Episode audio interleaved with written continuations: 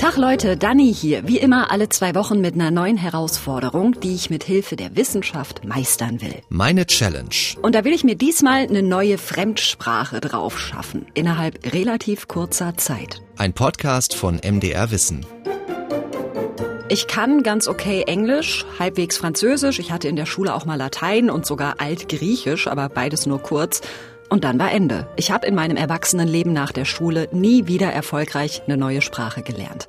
Kriege ich das überhaupt noch hin? Gibt's da Tricks? Wie funktioniert das in meinem Gehirn, wenn ich eine neue Sprache lerne? Und brauche ich das überhaupt noch in Zeiten von Digitalisierung und künstlicher Intelligenz? Das will ich rauskriegen. Meine Challenge lautet, ich lerne eine Fremdsprache in wenigen Wochen. Und am Ende, da fahre ich in Urlaub und muss es schaffen, in dieser Fremdsprache einige Alltagssituationen zu meistern. Jetzt natürlich die große Frage, welche Sprache ist es denn?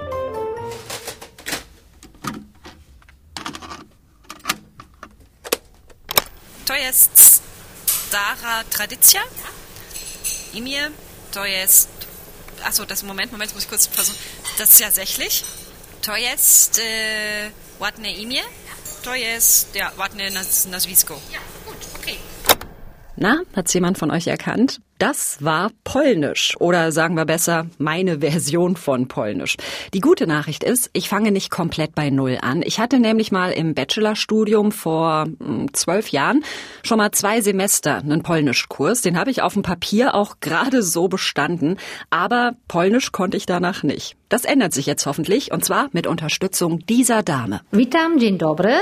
Ich bin Annette Hanske. Ich habe Sprachen studiert und arbeite als Dolmetscher und Übersetzerin und unterrichte Spanisch, Polnisch und auch Deutsch als Fremdsprache. Annette Hanske gibt mir ein paar Einzelstunden in Polnisch. Okay, gut. Äh, Frau Schmidt, jetzt stellen Sie sich mal vor, also selber. Ne? Ich mache ein Beispiel.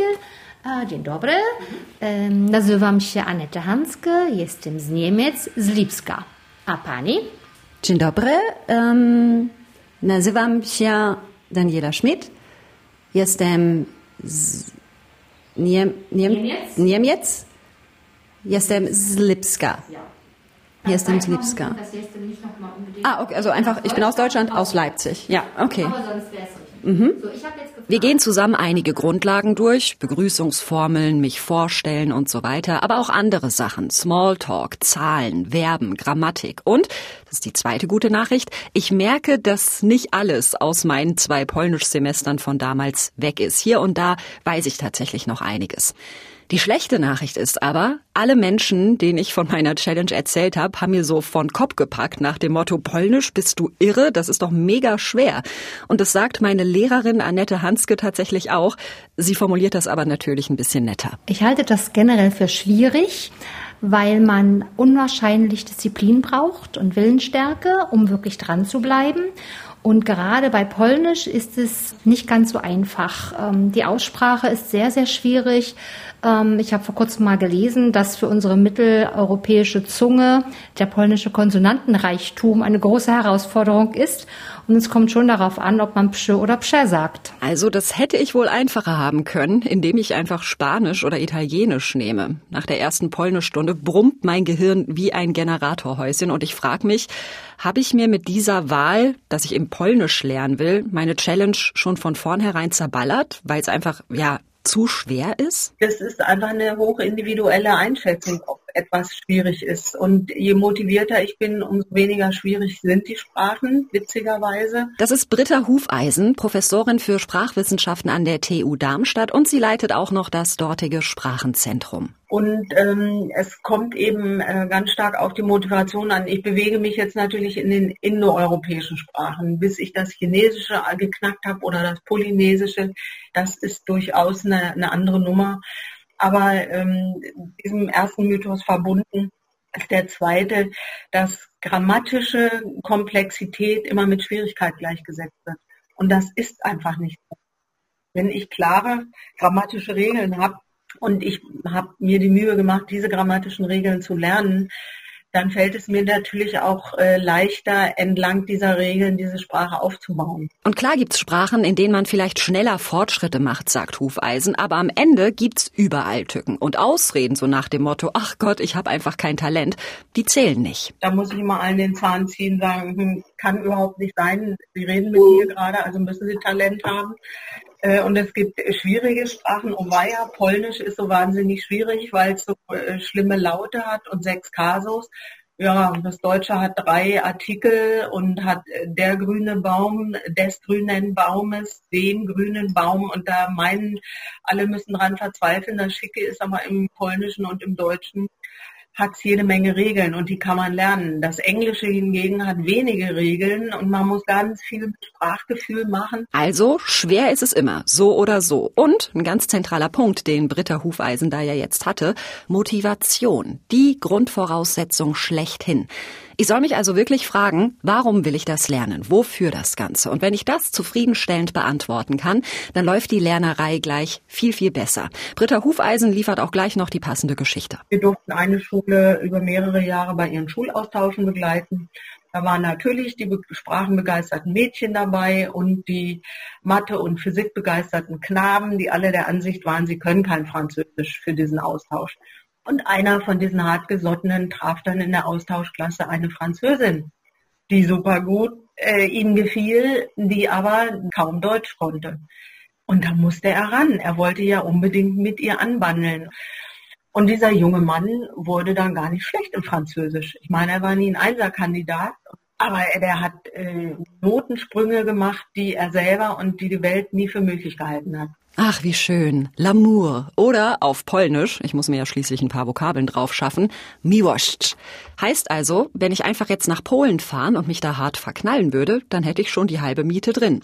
Brauche ich aber nicht, denn ich habe auch so eine Motivation. Erstens wollte ich schon immer gern eine slawische Sprache lernen, weil es einfach mal was anderes ist als das ewige Englisch, Französisch, Spanisch. Und zweitens, meine Oma ist in den 40er Jahren aus dem damaligen Ostpreußen geflohen, wie ja viele Menschen, und sie ist nie wieder zurückgekehrt an den Ort ihrer Kindheit, der eben heute in Polen liegt. Ich wollte da aber immer mal hin an diesen ja, es ist noch nicht mal ein Ort. Das sind im Prinzip einfach zwei Häuser im Wald. Es gibt da noch nicht mal eine richtige Straße. Da wohnen heute andere Menschen und ich habe mir gedacht, wenn ich denen da begegne in ihrer Einsiedelei, dann ist es doch total cool, wenn ich mich mit denen auch auf Polnisch so ein bisschen verständigen kann. Deshalb habe ich damals diesen Kurs an der Uni gemacht. Und ich bin inzwischen tatsächlich auch da gewesen, ohne Polnischkenntnisse. Aber der Wunsch, diese Sprache zu lernen und mein Interesse für das Land, das ist beides durch meine bisherigen Reisen nach Polen noch größer geworden. Und ich will auch einfach endlich mal mit den Menschen dort mich unterhalten können. Ja, also es ist so eine unerfüllte Challenge, die ich schon seit Jahren mit mir rumtrage. Und jetzt kriege ich halt endlich mal den Arsch hoch. Podcast sei Dank.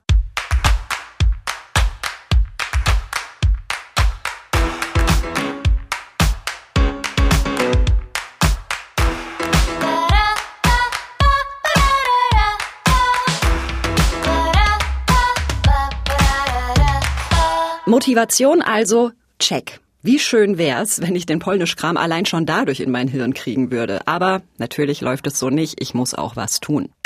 Okay, ähm, rozumieć. Rozumiem, ich verstehe. Rozumiesz, du verstehst. Rozumie, er versteht. Rozum, rozumiemy. Rozumiemy, wir verstehen rozumiecie, ihr versteht, rozumiejo, sie verstehen. Jo. Ich merke aber, dass ich mich dabei so ein bisschen fühle wie der erste Mensch. So, mache ich das denn jetzt hier richtig? Bleibt das denn auch hängen? Und es ist auch gar nicht so blöd, sich solche Gedanken zu machen, sagt Sprachwissenschaftlerin Britta Hufeisen. Stichwort Lerntypen. Manche von uns sind auditive Lerntypen, manche sind visuelle Lerntypen, wieder andere sind haptisch oder motorisch unterwegs und müssen dann zum Beispiel beim Vokabelnlernen im Zimmer rumlaufen und so weiter. Ja, indem sie gucken, meinetwegen in ihr Polnischlehrwerk reinsehen und nachsehen, welche Übungen gefallen Ihnen denn am besten und wie gehen Sie mit dem Text um? Also sind Sie so ein Maulwurf, der jedes Vokabel gleich nachguckt oder lernen Sie die vom Wiederholen? Lernen Sie die, wenn Sie sie fünfmal aufgeschrieben haben? Also man muss sich im Grunde genommen selber beim Lernen beobachten, um rauszukriegen, das ist ja gar nichts für mich oder das ist genau meins. Es gibt auch Mischformen zwischen den unterschiedlichen Lerntypen. Und bei mir funktioniert, glaube ich, am besten eine Mischung aus einmal selber aufschreiben und dann ganz viel vor mich hinsprechen. Das ist jedenfalls die Art und Weise, wie ich hier jetzt ganz automatisch rangegangen bin. Mir extra so ein Bilderwörterbuch zugelegt und übe da jetzt gerade Familienbezeichnungen. Ein paar kann ich schon. Schjostra, Schwester. Brat, Bruder. Jo. So, äh, was, was hieß nochmal? Vater. Moment, Vater, Vater, Vater. Ähm, Ojciec, Ojciec, Ojciec. Ojciec, Vater, Matka, Mutter. Mhm, mhm, mhm. Okay, also Siostra, Schwester, Brat, Bruder, Ojciec,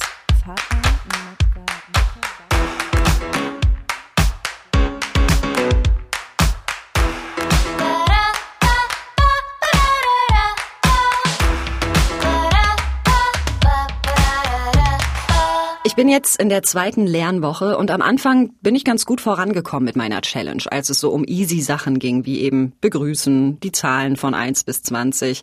Da hatte ich irgendwie dann doch noch recht viel in meinem Kopf von meinem Uni-Polnischkurs damals. Aber bei meiner zweiten Polnischstunde mit meiner Lehrerin Annette Hanske, da wird es schon zäher, weil es eben an die Grammatik geht. Und das mochte ich noch nie. Also mir lag schon immer mehr so das Gesprächige, die Praxis, so was brauche ich denn, um einfach drauf loszuschnacken? Und jetzt verzweifle ich gerade so ein bisschen, weil ich denke, Alter, das sind viel zu viele Regeln und Ausnahmen und komische grammatikalische Fälle, die ich einfach nicht raffe. Und äh, Gram w Tenisa, w Golfa, das macht man aber auf A hinten. Ne? Gut. Ist das dann derselbe Fall, wie wenn ich sage Mieszkam? Also ist das das gleiche? Nein, nein. Mieszkam ist wo. Wo ist immer äh, Lokativ, sechster Fall. Ne? Und deshalb Mieszkam liebst du. Aber äh, das wäre der vierte Fall hier, ne?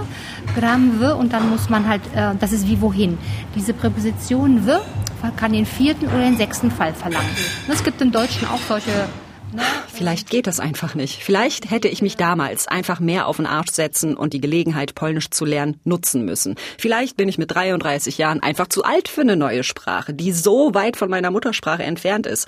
Vielleicht kann ich einfach diese ganze Challenge in die Tonne kloppen.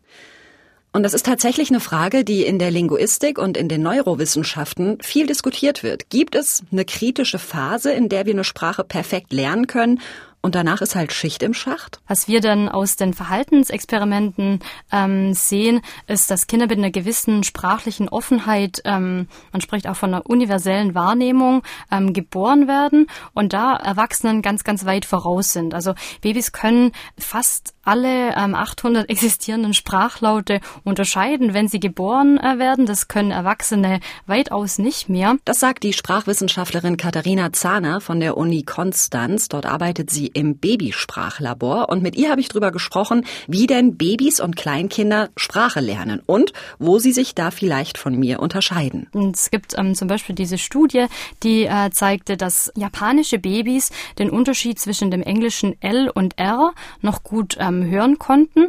Ähm, so ab einem Jahr, zwölf Monate, konnten diese japanischen Babys das nicht mehr, weil sie den Unterschied in ihrer Sprache, weil der nicht relevant ist und so ignorieren sie den einfach wie Erwachsene auch. Und das Baby tunt sich quasi auf die eigene Sprache ein. Und ähm, die universelle Wahrnehmung, die entwickelt sich in Bezug auf die Lautwahrnehmung zurück. Das ist ja tatsächlich auch ein Grundsatz in den Neurowissenschaften. Use it or lose it. Was wir nicht brauchen, das wird irgendwann in unserem Gehirn gelöscht. Gilt eben auch für bestimmte Laute, bei denen so ein Babygehirn irgendwann merkt, ach, die kommen in meiner Muttersprache nicht vor, kann also weg. Und ausgehend von meiner aktuellen Polnisch-Lernerfahrung kann ich mir sehr gut vorstellen, dass das stimmt. Ich breche mir da regelmäßig einen ab an C und CZ und DZ und C mit Akzent. Also das heißt dann Dж und Z und was weiß ich. Und äh, ja, es gibt da einfach gefühlt hunderte solcher Zischlaute. Ja. Małgorzka Ja. und Małgosia. Mhm. Ja, Margoscha. Małgosia. Einfach sch, scha. Ne? Das ist wie bei ich. Das sch, ne? Małgosia. Sagen Sie mal ich. Ja, ich. Ja, ich da Małgosia. Hinten. Die Zunge praktisch äh, Ja. ganz hinten am Gaumen. Mhm. Małgoś. Goś- Małgosia. Ja, sowas gut.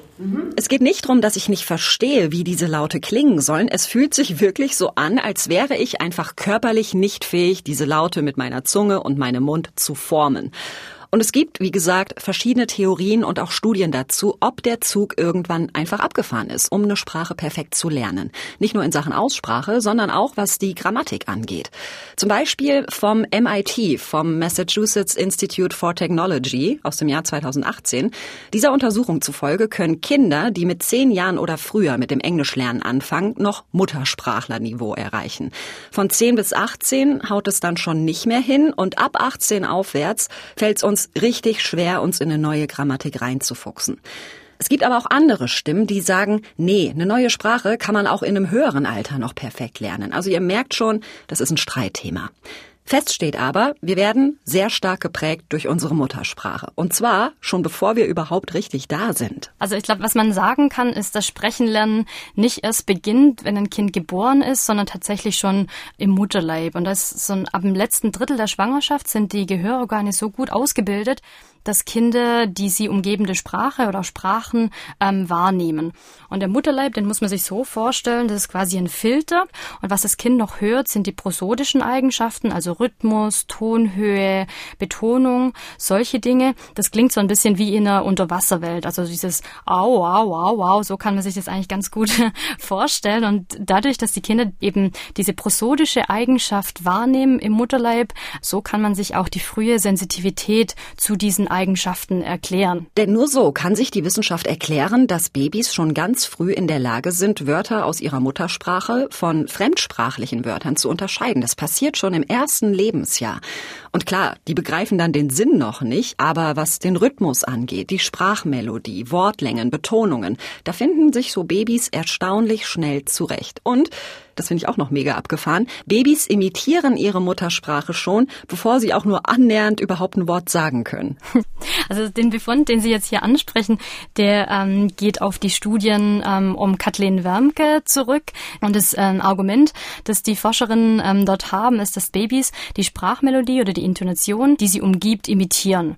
Und im Deutschen zum Beispiel, wir ähm, haben in deklarativen, also Aussagesätzen, eine fallende Intonation. Das heißt, wir gehen am Ende des Satzes mit der Stimme runter. Und das spiegelt sich akustisch gesehen in dem Weinen oder in den Schreien ähm, deutscher Babys wieder. Ähm, wenn wir jetzt das Französische zum Beispiel anschauen, dann spricht man da von sogenannten Akzentphrasen. Da geht man am Ende mit der Stimme hoch. Also es klingt so la la la la, la la la la, la la Und ähm, so konnte sie zeigen, dass französische Babys also kurz vorm nächsten Schrei, kurz vorm Luftholen mit der Stimme hinten hochgehen.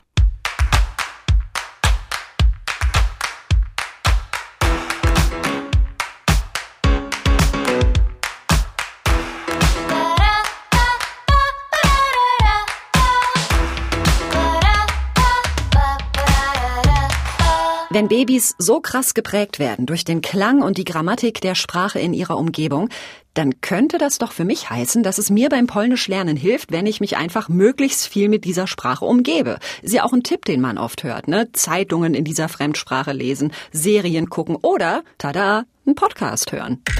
Ah, es gibt komplette Playlisten mit äh, polnischen Podcasts. Polskie Podcasty o biznesie also Business Podcast, verstehe ich. So, Moment. Jak wypromować firmy w social mediach mit Tomasz Wiach? Okay. Also irgendwas mit Social Media. Okay. Cześć, ja nazywam się Paweł Leżoch, a to jest podcast Biznes od początku, w którym rozmawiam z przedsiębiorcami o tym, jak zaczynali jak rozwinęli swój biznes. Dzisiaj moim Okay, ich verstehe einzelne Wörter. Er hat sich irgendwie vorgestellt, hat gesagt, welcher Gast da ist und so. Aber sonst, äh, ja, nicht viel. Aber gut, wenn ich da mich einfach jetzt so in den Schlaf dudeln lasse oder so, vielleicht bleibt ja trotzdem was hängen. Das war jetzt nur einer von vielen Tipps, die es gibt zum Thema Fremdsprachenlernen. Ein kleines Best-of packen wir euch in die Show Notes hier zum Podcast. Die große Frage ist natürlich, Warum? Warum lernt ein Baby oder auch ein Kleinkind seine Muttersprache quasi im Vorbeigehen und ich als Erwachsene muss mir hier so dermaßen einen abbrechen? Ich meine, Ja, ich habe schon gelernt, bestimmte Laute, die unser Gehirn nicht braucht, werden recht schnell aussortiert, ist gekauft. Es gibt aber auch noch andere Erklärungsansätze. Erstens verminderte Neuroplastizität in unserem Erwachsenengehirn. Also sprich, dass unsere Nervenzellen generell einfach an Lernfähigkeit einbüßen im Laufe eines Lebens.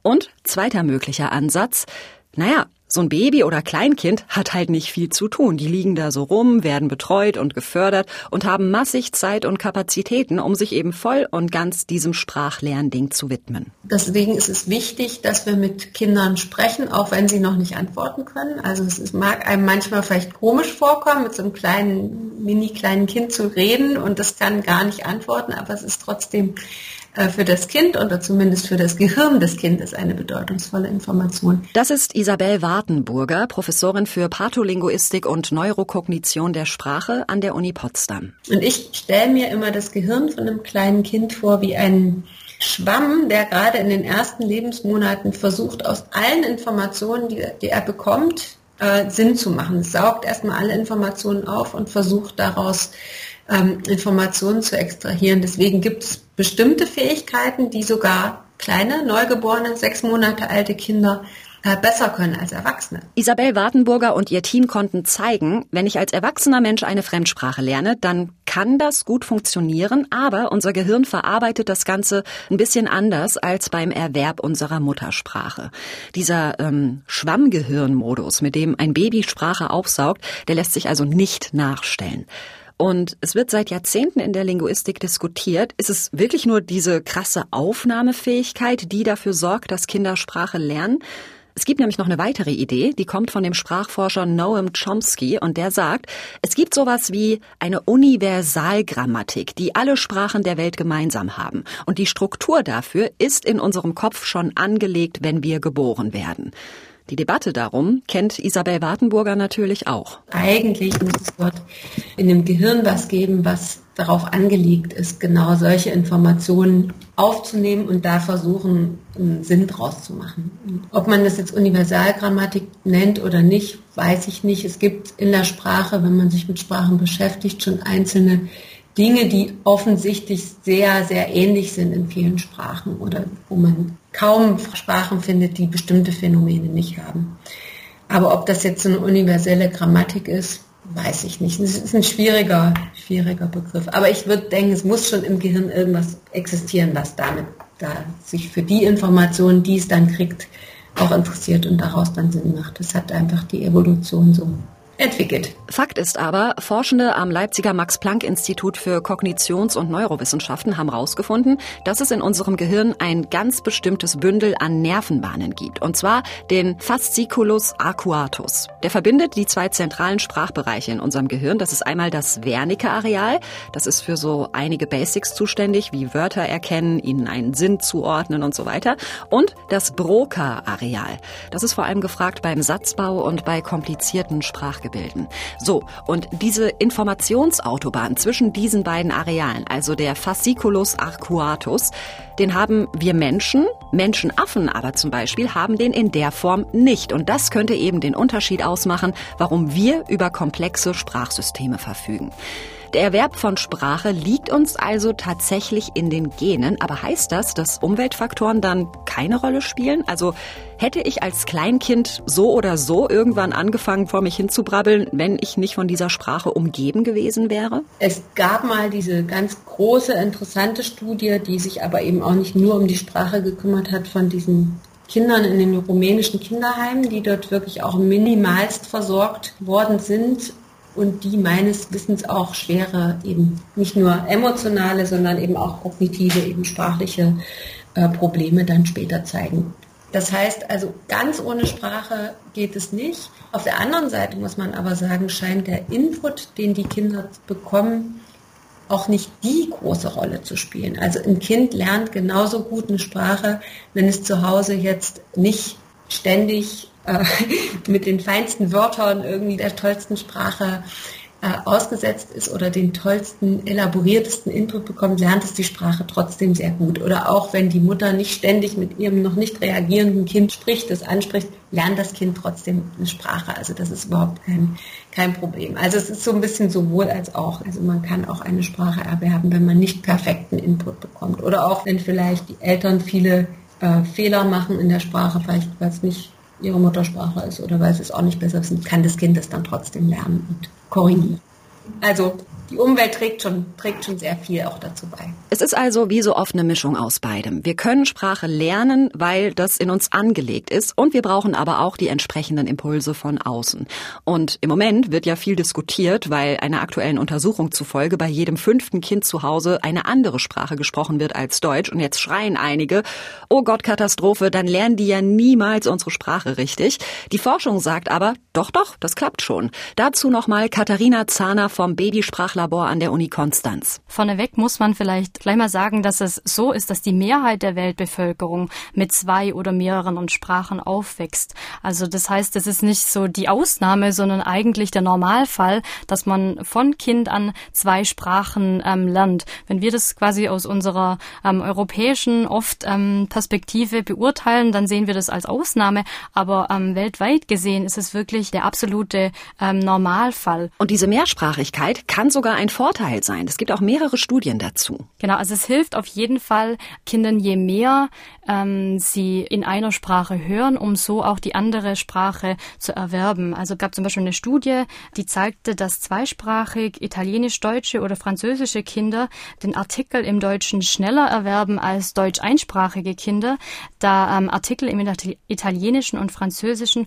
früher erworben werden als im Deutschen. Also es ist nicht, ähm, nicht so, dass es unbedingt immer in die Richtung geht, dass mehrsprachige Kinder ähm, den monolingualen Kindern hinterherhinken, sondern manchmal ist quasi der Erwerb in einer Sprache kann an den Erwerb in der anderen begünstigen. Das könnte ja also heißen, wenn ich zweisprachig aufgewachsen wäre, vielleicht würde ich mich mit meiner Polnisch-Challenge gerade dann nicht so schwer tun. Also ich tue hier wirklich, was ich kann. Ich merke mir Grammatikregeln, ich dudel mich mit polnischen Podcasts zu, ich versuche mir Vokabeln einzutrichtern und ich warte so krass auf einen Moment, wo ich denke, oh, ein Fortschritt, jetzt habe ich aber wirklich einen Sprung gemacht. Aber dieser Moment kommt bisher nicht. Und meine Polnischlehrerin Annette Hans gesagt, Daniela, vielleicht musst du auch einfach mal weg vom Schreibtisch. Es gibt ja beim Sprachenlernen diese vier Fertigkeiten, ne? Lesen, sprechen, hören, schreiben. Und gerade für unsere Zwecke sind ja, also das Wichtige ist ja das Hören, das ist ganz, ganz schwierig, deshalb muss man das wirklich trainieren. Und das Sprechen, was vielen schwerfällt, weil die meisten Menschen, die eine Sprache lernen und sich dann ausdrücken wollen, versuchen, perfekte Sätze zu bilden. Und dabei vergessen sie, dass sie eigentlich nur etwas erreichen wollen. Wenn ich ein Bier bestellen möchte, kommt es darauf an, dass ich letzten Endes das Bier bekomme. Und es kommt nicht darauf an, ob ich jetzt wirklich einen super fantastischen Satz mit vielen Fällen und äh, gut konjugiert habe. Und das Wichtige beim Sprachenlernen ist einfach auch, die, sich zu überwinden und sich zu trauen, zu sprechen.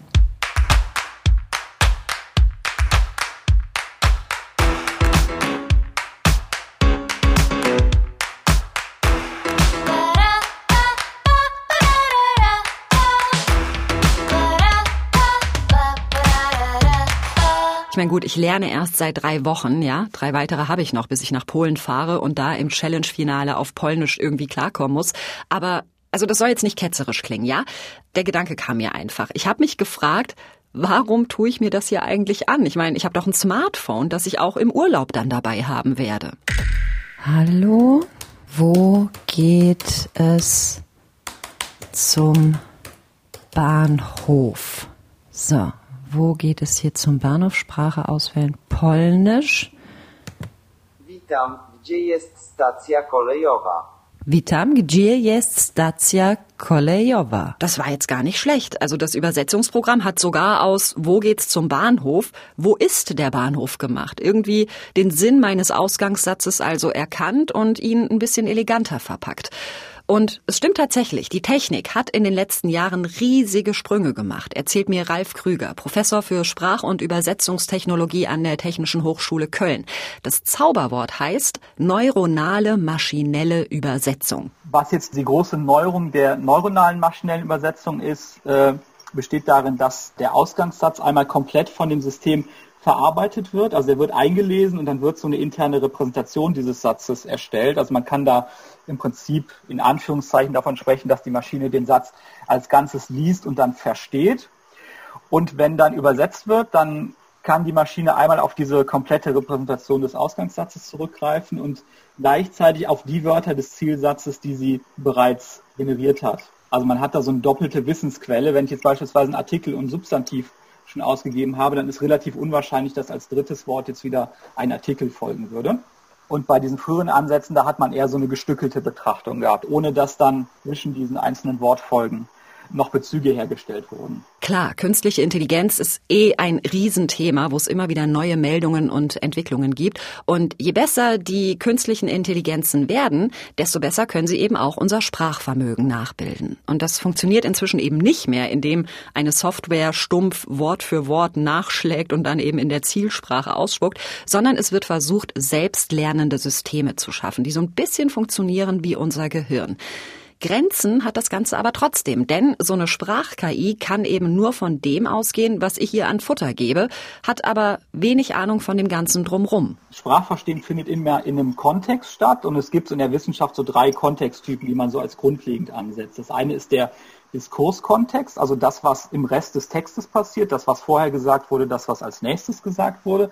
Dann gibt es den Wissenskontext, also das, was der Sprecher beim Hörer oder der, der Autor beim Leser an Wissen voraussetzt. Und das dritte wäre dann der Situationskontext. Also in welcher Situation wird ein Text geäußert? Was sind die Rahmenbedingungen? Und die haben auch maßgeblich Einfluss darauf, äh, wie wir sprachliche Äußerungen verstehen. Wenn es gibt dieses Beispiel, wenn ich irgendwo in einem Raum bin mit 30 Leuten und ich äußere dann, es ist sehr warm hier drin, dann kann das als Anweisung an den Hörer verstanden werden, das Fenster aufzumachen. Das kann aber nur im konkreten Situationskontext so verstanden werden. Und die Maschine ist in ihrem Kontextbewusstsein bisher auf den unmittelbaren Diskurskontext beschränkt. Also sie bleibt blind gegenüber dem Wissens- und dem Situationskontext. Ja, und dadurch bleiben Punkte von Sprache, die wir Menschen durch unser Situationswissen oder eben durch unser Wissen über die Welt automatisch ausfüllen, die bleiben bei der Maschine weiße Flecken. Zum Beispiel sowas wie Ironie oder andere rhetorische Figuren, die wir halt im Laufe unseres Lebens gelernt haben zu dekodieren oder die wir eben dank des Kontexts, den wir wahrnehmen, korrekt interpretieren können. Also eine hundertprozentige Nachahmung dessen, was da zwischen Menschen stattfindet, wenn sie miteinander reden, das können auch die neuronalen maschinellen Netzwerke nicht liefern. Und darüber hinaus ist es aber eigentlich ganz schlau, eine Sprache selbst zu lernen, sagt Ralf Krüger. Wenn man eine Sprache erlernt, dann lernt man ja nicht nur eine Syntax und ein Vokabular, sondern man lernt auch, wie eine bestimmte Sprachgemeinschaft die Realität wahrnimmt. Und da ist es natürlich eine wichtige interkulturelle Erkenntnis, dass andere Sprachgemeinschaften die Welt äh, anders aufteilen und anders wahrnehmen, als wir das machen. Also man, wie man eine Fremdsprache lernt, setzt man sich auch einer fremden Kultur aus was mit Sicherheit äh, zur Herausbildung von interkultureller Empathie beiträgt. Wenn ich mir jetzt vorstelle, dass das nur noch vermittelt durch so einen Knopf im Ohr von Google passiert, dass quasi äh, jemand, der mir kulturell und sprachlich fremd ist, äh, diese Austauschhandlung zwischen uns dann immer durch diesen Knopf im Ohr mir in meiner Muttersprache quasi serviert wird, ohne dass ich mir dann dieser kulturellen Fremdheit bewusst werde, die ja sehr reizvoll sein kann oder die auch zu meiner Weiterentwicklung beitragen kann, das finde ich eine sehr dystopische Version und äh, also so möchte ich mir die Zukunft nicht vorstellen. Witzig. Ich meine, ich fand die Vorstellung bisher eigentlich ganz charmant, ja, dass die Möglichkeiten der künstlichen Intelligenz uns eines Tages dahin bringen können, in jedes Land der Welt zu fliegen und uns dort ohne Probleme mit den Menschen verständigen zu können. Das klingt doch eigentlich voll super. Aber klar, eine wirkliche zwischenmenschliche und kulturelle Annäherung, die findet so vermutlich eher nicht statt. Da hat Ralf Krüger schon recht. Und es wird wahrscheinlich auch nicht passieren, dass wir uns da in Zukunft zu 100 Prozent auf künstliche Intelligenz verlassen können. Das sagt auch der Computerlinguist Hinrich Schütze von der LMU München. Denn, und das ist das Problem, wir haben den Maschinen der Technik so viel voraus durch unser Alltagsleben, durch unsere Erfahrungen, dass Maschinen das gar nicht nachstellen können, solange sie nicht denselben Alltag leben wie wir. Ich glaube, das wird nur passieren, wenn wir wirklich Androide haben, die in der Welt äh, interagieren können. Also wenn wir zum Beispiel eine Hausgehilfe hätten oder einen Ausgehilfen, der äh, für uns Dinge im Haushalt macht, mit dem wir sprechen können, der zum Beispiel Geschirr abwaschen kann und putzen kann und so, solche Dinge. Das wäre tatsächlich äh, ein Wesen, das interagieren könnte und damit auch diese Dinge natürlich lernen könnte. Ich glaube, dass äh, wenn wir einfach nur Computer ohne Körper, ohne tatsächliches Embodiment, wie man das nennt, haben, dann glaube ich, wird es nicht kommen.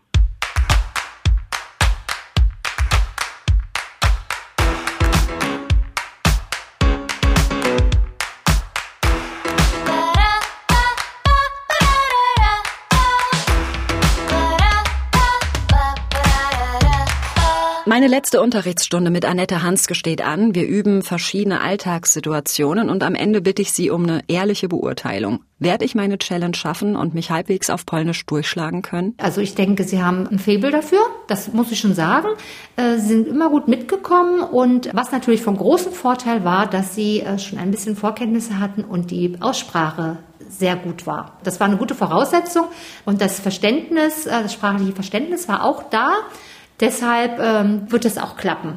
Ne, es kommt natürlich ein bisschen auf die Situation drauf an, aber ähm, diese typischen Reisesituationen, da denke ich, kommen Sie zurecht. Annette Hanske ist aber auch sehr nett und hat mich eh die ganze Zeit immer bestärkt. Vielleicht verstößt es einfach gegen den Berufsethos einer Lehrperson zu sagen, äh, sorry, aber das wird nichts. Ich werde es ja sehen. Sechs Wochen sind rum, in denen ich versucht habe, Polnisch zu lernen. Jetzt ist Urlaub angesagt und damit also auch das große Challenge-Finale. Dzień dobry. Um, ja, tylko e, nazywam się Daniela Schmidt, mam rezerwację. Jak proszę Pani dowód bądź paszport? Dziękuję. Chciała Pani zapłacić kartą czy gotówką? Sorry? Płatność kartą, gotówką? Would you like to pay by cash? E, e, karty kredytowe? Of course. E, Potrzebuje Pani fakturę? Do you need invoice or receipt enough? Sorry? Do you need invoice, fakturę? No. No, receipt is enough. Okay. I e, śniadanie jest w restauracji? Tak, jak najbardziej. Dziękuję bardzo. Okay, da musste ich jetzt äh, mir ein bisschen mit Englisch behelfen beim Einchecken, weil die Frau mir auch einiges erklärt hat zu Corona-Maßnahmen hier im Hotel. Da fehlt mir natürlich dann das Vokabular. Aber okay, ein bisschen Englisch, ein bisschen Polnisch, es war ein Mischmasch. Und das, wo ich Polnisch geredet habe, hat eigentlich ganz gut funktioniert. Guten Morgen. So, ich versuche jetzt erstmal, mir meinen äh, Lieblingstee zum Frühstück aufzutreiben. Auf Polnisch. Dzień dobry. Um, mogę kupować e, to go? Um, czy to e, chai latte? Tak? It's Tak, tak. To będzie 14. Ile? Przepraszam. 14. Meine Polnischlehrerin hat ja zu mir gesagt, man muss nicht perfekte Grammatik machen und so, sondern wichtig ist, wenn ich ein Bier bestelle, dass ich ein Bier habe. Ich habe einen Chai Latte bestellt und habe einen Chai Latte bekommen. Das hat gut geklappt. So, Postkarten habe ich schon gekauft auf Polnisch. Ich brauche noch Briefmarken für meine Postkarten. Habe mir den Weg zum Postamt erklären lassen. Und jetzt versuche ich auch das auf Polnisch. Okay, auf geht's. Dzień dobry. Um, mogę kupować e, sznacki? Zna znaczki? Przepraszam. E, Znaczki na widokówka? Może pani. Do kraju czy za granicę? Siedem? Do Szwecji? Do kraju? Po, do Polski czy country? A, e, Niemcy. Ile? Siedem. Siedem. W sumie to 8 zł. 8 zł one Osiem złotych? Jedna, jed, jedna 8 zł. A, tak. Rozumie pani. Ich fahre morgen weiter von Krakau nach Posen und äh, muss noch ein Ticket kaufen für die Zugfahrt. Also jetzt Ticket kaufen am Bahnschalter auf Polnisch. Mogę kupować e, bilet e, pociąg do Poznań na jutro? E, 11.15? 15, tak? Pełny czołgowy. Przepraszam? Bilet pełny czy ulgowy? Uh, okay, we have to try in English. I'm sorry. Okay, ähm, da musste ich jetzt auf Englisch umsteigen, weil ich ihn durch die Sprechanlage so schlecht verstanden habe. Ich weiß auch gar nicht, ob man mich versteht durch meine FFP2-Maske. Ja, aber hey, die Hälfte habe ich auf Polnisch geschafft. Das ist angesichts der Umstände gar nicht schlecht. Krass, ich bin ein bisschen geflasht. Das hat so viel besser geklappt als gedacht. Ich bin in sechs Wochen weit genug gekommen, um mich halbwegs durchzuschlagen, obwohl ich längst nicht jeden Tag gelernt habe. Ja, ich meine, ich habe einen Job, ich habe Freundinnen und Freunde, ich habe Freizeit und das alles ging dann doch oft vor. Entsprechend habe ich natürlich auch noch Luft nach oben, was meine Polnisch-Skills angeht. Also ich bin vom perfekten Sprechen und Verstehen noch weit entfernt, aber diese kleinen Erlebnisse, die haben mir noch mal richtig einen Push gegeben, meine Lernreise fortzusetzen fortzusetzen und auch jetzt in den restlichen Tagen noch so viel wie möglich zu versuchen, mit Polinnen und Polen ins Gespräch zu kommen. Leute, ich habe diese Challenge geschafft.